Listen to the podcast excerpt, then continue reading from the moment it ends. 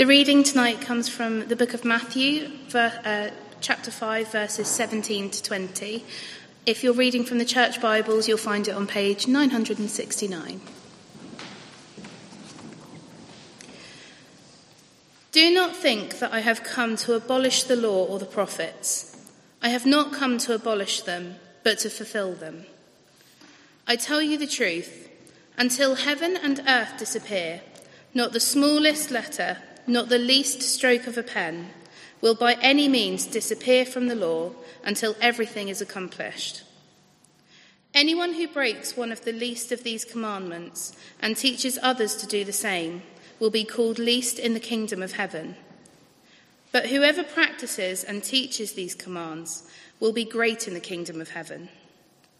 For I tell you that unless your righteousness surpasses that of the Pharisees and of the teachers of the law, you will certainly not enter the kingdom of heaven. This is the word of the Lord. Thanks be to God. So I was just reminded of uh, a young person that I worked with. I can't remember their name for the life of me. Um, but it was at a Christian union we were running uh, in a high school. I was about 18. Uh, and this girl, she'd never been given a Bible. Um, she'd never kind of read from it. And this was the first time she'd come along. Um, and we said to this girl the week previous, Oh, you don't have a Bible? Well, we'll get you one. We'll bring it along to you. Uh, so we took this Bible uh, the next week, not thinking much of it. It was like, it's a Bible, um, as you do. Took it, gave it to this girl. Um, and I have never seen such joy in all my life. She was so pleased with this Bible and it just, it baffled me. As someone who had grown up in the church, had always um, had access to a Bible, you know, I looked down on the pew, I had loads of them all along on my bookcase. We'll come to that bit later. Um, and it, it amazed me. And before we start, I just want to challenge that straight on that point and say, I wonder, do you have uh, an excitement and a joy when you pick up your Bible? Are you excited about what it is? Are you excited about the fact that you have in your hands God's Word? Let me pray as we begin. Heavenly Father, I thank you uh, for your word to us. Lord, I thank you for the Bible. Lord, I thank you for the truth that we read there. Lord, as I uh, speak tonight, Lord, would uh, my words be from you, and Lord, those that are not from you, Lord, would they pass away? Amen. Great. So if you have your, your Bible in front of you, that would always be helpful. Um, as Charlotte said, the passage is on page 969. Um, it's Matthew 5. So uh, a year or so ago, Ben McFall don't know if any of you guys remember him. He, he preached and, and he talked about a, a hashtag sermon. There we go. Um, and for any of you who use Twitter, that's condensing your sermon into 140, although apparently there's more now, characters. Um, so here's mine in about 60 or so. So Jesus calls us to heart changing, radical righteousness through his word. Jesus calls us to heart changing, radical righteousness through his word. I wonder who here has a drawer full of old mobile phones. Can I get a show of hands if anyone has that? Anyone got it? Okay, maybe. Okay, cool. So uh, every two years or so, uh, Hannah and I get a new phone. Um, goes with the contract. Hannah's always tend to be working, mine not so. Um, but the old phone always seems to find its way into the kitchen drawer. And it stays there, and it's forgotten and just neglected. In Mark 3, Jesus uh, heals a man on the Sabbath, and the Pharisees are not happy with him. In fact, they claim that he has broken the law. The people there, include, including possibly some of his followers, some of his uh, disciples, were asking if he was bringing a new teaching. And then with that, they would jump into the conclusion that the old teaching, that is the teaching of Moses, the law, and the prophets, were no longer relevant or needed. In effect, much like the old mobile phone, they were put in the kitchen drawer, so to speak, and, and left there. They would be neglected and forgotten about. So, as we come to this passage, Jesus is sitting uh, with his disciples at the beginning of the Sermon on the Mount uh, in Matthew 5, and he's teaching them. First off, he starts by telling them uh, about the upside downness, as it were, of the kingdom and the Beatitudes. He says, Blessed are the poor in spirit, for theirs is the kingdom. And then he teaches them about their need to be distinctive. He says, You are the light of the world. A city on a hill cannot be hidden. Both passages, I imagine, are really well known to us. I think that's fair to say.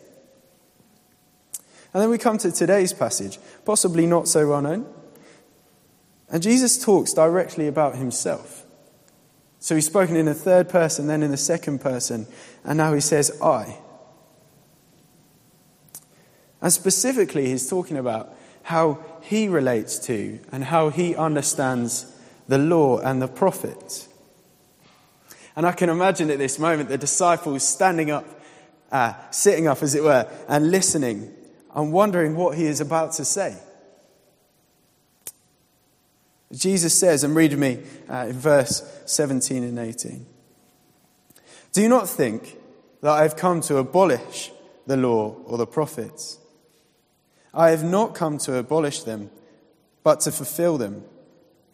For truly I tell you, until heaven and earth disappear. Not the smallest letter, not the least stroke of a pen, will by any means disappear from the law until everything is accomplished. So, Jesus' answer to the question has he come to get rid of the law and the prophets? To metaphorically put them in the kitchen drawer, as it were, is simply put, no. In fact, he's come to show deeper. He's come to show more. So when Jesus is referring to the law and the prophets, um, it's almost like shorthand, as it were, for uh, the Old Testament, as we would call it. And Jesus' understanding of the Old Testament is simple it is that it is God's word, it is God's truth, and we too should understand it as such. Yes, it's written by human hands. We know that. But it is divinely inspired by God. It is His word. But what the Old Testament isn't is the whole picture. In fact, it is a partial revelation. It shows us part. As one commentator puts it, the Old Testament, we're talking about flowers in this bit. Um, the Old Testament is the gospel in bud, and the New Testament is the gospel in flower. The Old Testament is the gospel in bud, and the New Testament is the gospel in flower. But yet, one is not complete without the other, is it? Put it a different way, or as Hannah put it in a different way. The Old Testament is the gospel as a caterpillar, and the New Testament is the gospel as a beautiful butterfly. There you go, bit of cheese for you. Um, so the Old Testament reveals to us, in the Old Testament, God reveals to us three major things. Okay. So the first is this it's who He is, what He is like, creation, the fall, His plan for salvation, uh, the prophets, um, the kings, the judges, and so on. So much. His plan for salvation. This is his foundational teaching for us, as it were, or doctrine, uh, if we want to use the big word. And the second is predictive prophecy. Okay, so prophecy that tells of the coming Messiah, what he will be like, what he will do, what will happen to him. Think of all those passages that we read at Christmas, ironically, that we only bring out at Christmas. Um, and then lastly is God's moral and ethical law. What is right and what is wrong? How we should live. The Ten Commandments and the law. And Jesus says, I've not come to abolish the law and the prophets, but to fulfill them. Jesus fulfills, he shows us God's salvation plan for all mankind by living a sinless, perfect life, by dying on a cross for us. God's plan for salvation throughout the whole of Scripture, the meta narrative, as it were, is fulfilled in Jesus. And he fulfills the predictions of the prophets in the same way. He is the Messiah. He is the true King. He is the second Adam. It all points to him. I just want to stop a second uh, here and say this, mainly about kind of the, the moral and the ethical law. And actually, there can be a misunderstanding that arises uh, with this by saying that Jesus has fulfilled the law. And there are many laws that you're right to say that have been fulfilled. The cleanliness laws, try saying that, um, about what we should wear, how we should dress, etc., uh, and so on. And they have been fulfilled. And we know they've been fulfilled because Jesus is the one who makes us clean by his blood. And the sacrificial system as well. Jesus has fulfilled. He is the true sacrifice. The curtain has been torn. But what this does not mean, and this is really key, what this does not mean is that all of the laws, all of the above, as it were, are now obsolete or have been fulfilled, so to speak. See, God's ethical and moral law, what He tells us is right and wrong, does not change. What God says is right and wrong does not change. It remains and will remain forever. God's righteousness does not decrease. But as we'll see shortly, and we see in uh, the rest of Matthew 5, Jesus shows us an even more radical depth of righteousness that we are called to.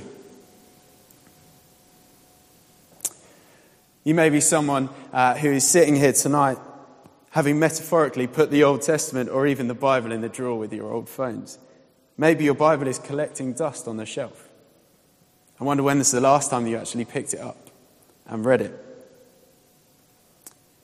You may equally be someone who tries to disconnect the God, to use the phrase, the God of the Old Testament versus the God of the New Testament.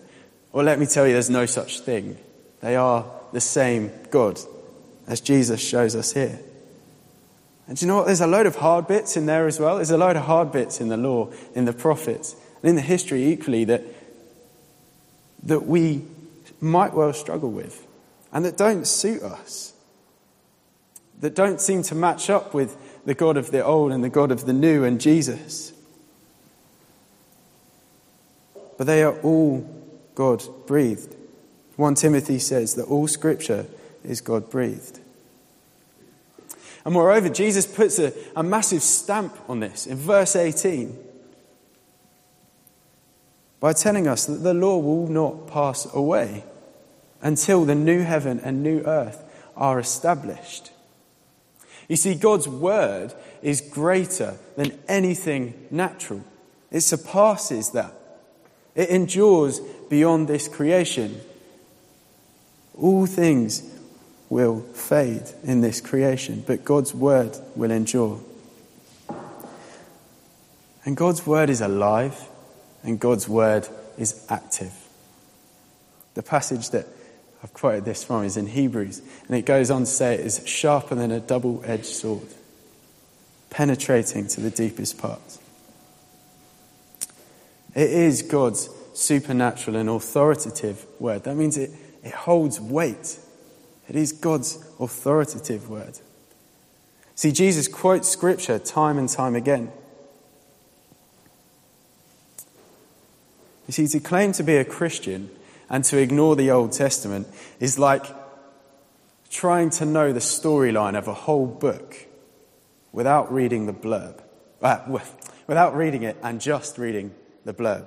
Let me say that again properly. To claim to be a Christian and to ignore the Old Testament is like trying to know the storyline of a book while only reading the blurb. Do you know what? You might get the gist, you might pick it up, you might get some key parts, but you will miss so many of the nuances. And the chances are you'll be way off, and a fair way off. It all points to Jesus. Maybe you need to take the Bible out of the drawer or off the shelf tonight. So now we come to, to verse 19 and 20. And Jesus has given us this grounding. This is what it means, this is what it is.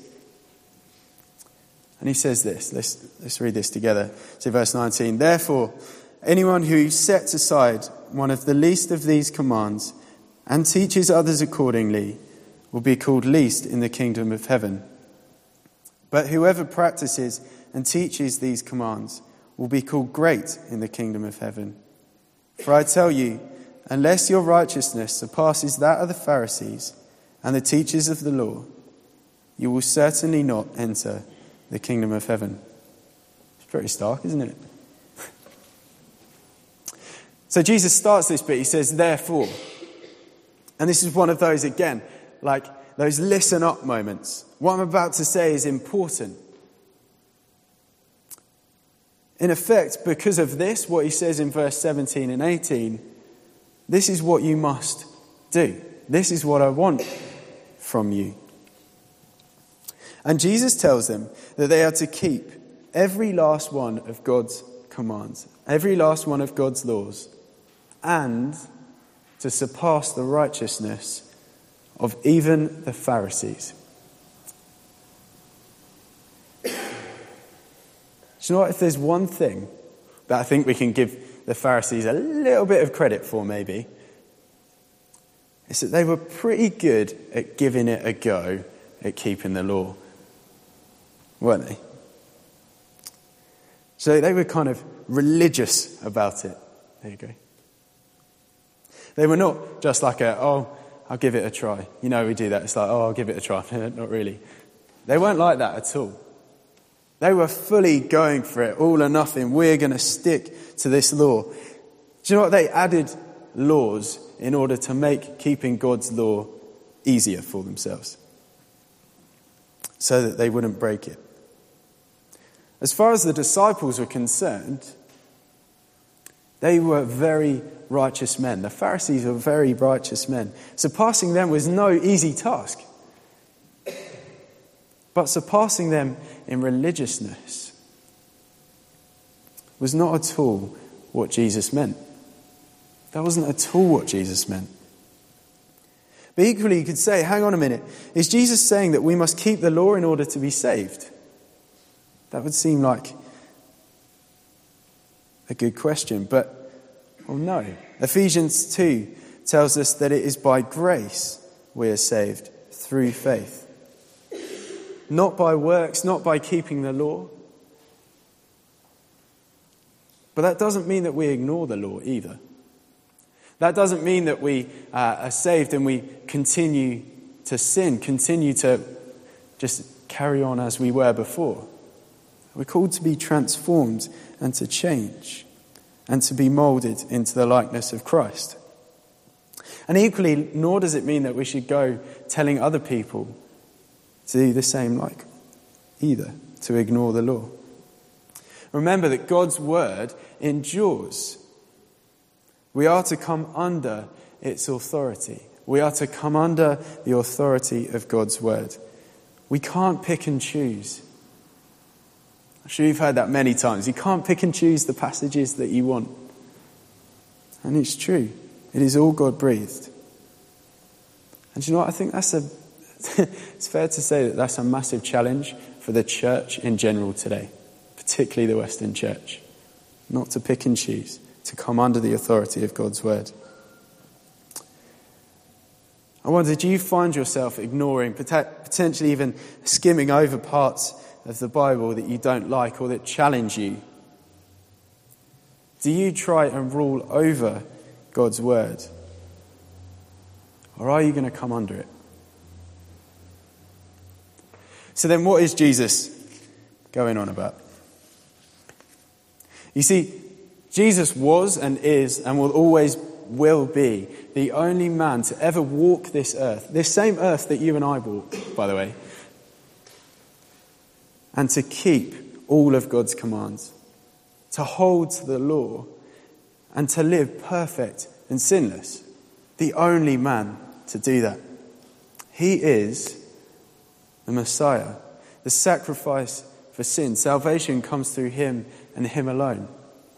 You are saved by grace. And that grace comes about because of the death of Jesus on a cross for you. You see, no matter how much the Pharisees tried, they could not keep the law. They could not live obedient to it. Their righteousness rested purely on themselves. See, to try and keep the law uh, by yourself is like asking me, scared of heights, to climb up the shard without any climbing experience, without any form of harness or safety gear, and to say, reach the top. Do you know what? I might give it a go. Fess up, probably wouldn't. But if I did, see, the reality is that I wouldn't get very far. And I would plunge, probably to my death. And that's the consequence of sin. The consequence of sin is death. To try and live a life obedient to the law by yourself in blind righteousness, uh, in blind religiousness, it's just sin, and you can't escape the consequence of sin. You will fail.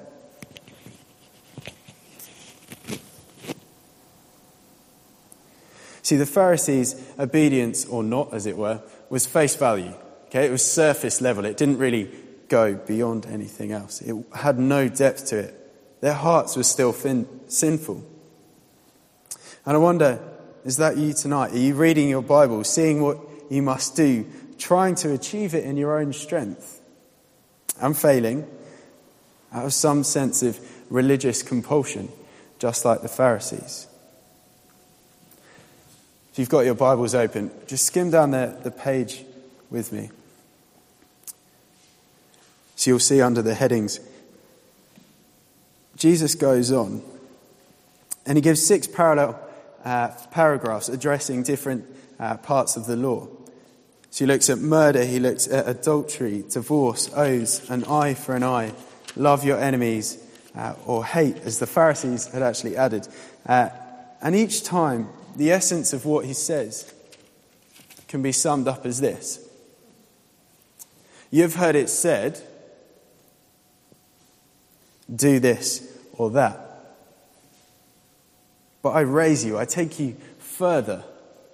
Do you know what the true interpretation, what it truly means, is this? See, Jesus reveals the radical, deep righteousness that God demands, an obedience that cuts to the heart. With murder, he says, if you hate, with, uh, if you're angry, sorry, with adultery, he says, if you even look at a woman lustfully, he's concerned with what's inside our hearts. Romans 3 21 and 22 says this. But now a righteousness from God, apart from law, has been made known, to which the law and the prophets testify. This righteousness from God comes through faith in Jesus Christ to all who believe. As we said, the, the righteousness that the Pharisees sought was based on external acts. And this does not and never did lead to salvation. They relied on the, their own strength, focusing on themselves. But what Jesus demands of the, the disciples and of us, of you and I, here this evening, is a righteousness that goes deep to our hearts, that goes to the very core of who we are, to transform us from the inside out to the likeness of Christ. Two verses from uh, two prophets. Jeremiah 31:33 says this, I will put my law within them and I will write it upon their hearts. And how and Ezekiel 36:27 I will put my spirit within you and cause you to walk in my statutes. As the prophets told,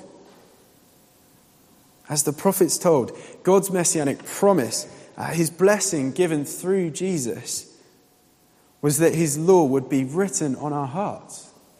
His law would be written on the hearts of those who believe, and that by the work of the Spirit we would grow in deeper knowledge of God's righteousness in our lives until the end when we will be made perfect through Christ. It's by the work of the Spirit by the law and the Spirit together that we become changed. I asked a minute ago uh, if you're like the Pharisees, reading your Bible, seeing what you must do, inevitably failing out of some sort of religious compulsion. You might even be someone who, who has literally closed the the drawer, maybe not even opened it, has left the Bible on the shelf. And I want to challenge you with this. And it's kind of a summary to finish. See, God has given us His Word. He has revealed to us in the Old and in the New Testaments the greatest story ever told. With authority and power. It is true. It is true. God's word to us is true. This is not just a airy fairy love story. This is true.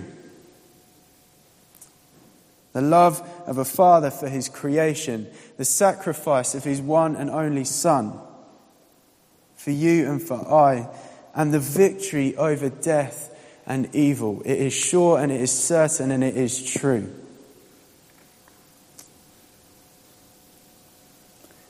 I encourage you to read it and to do as it says. As that passage from James challenges us.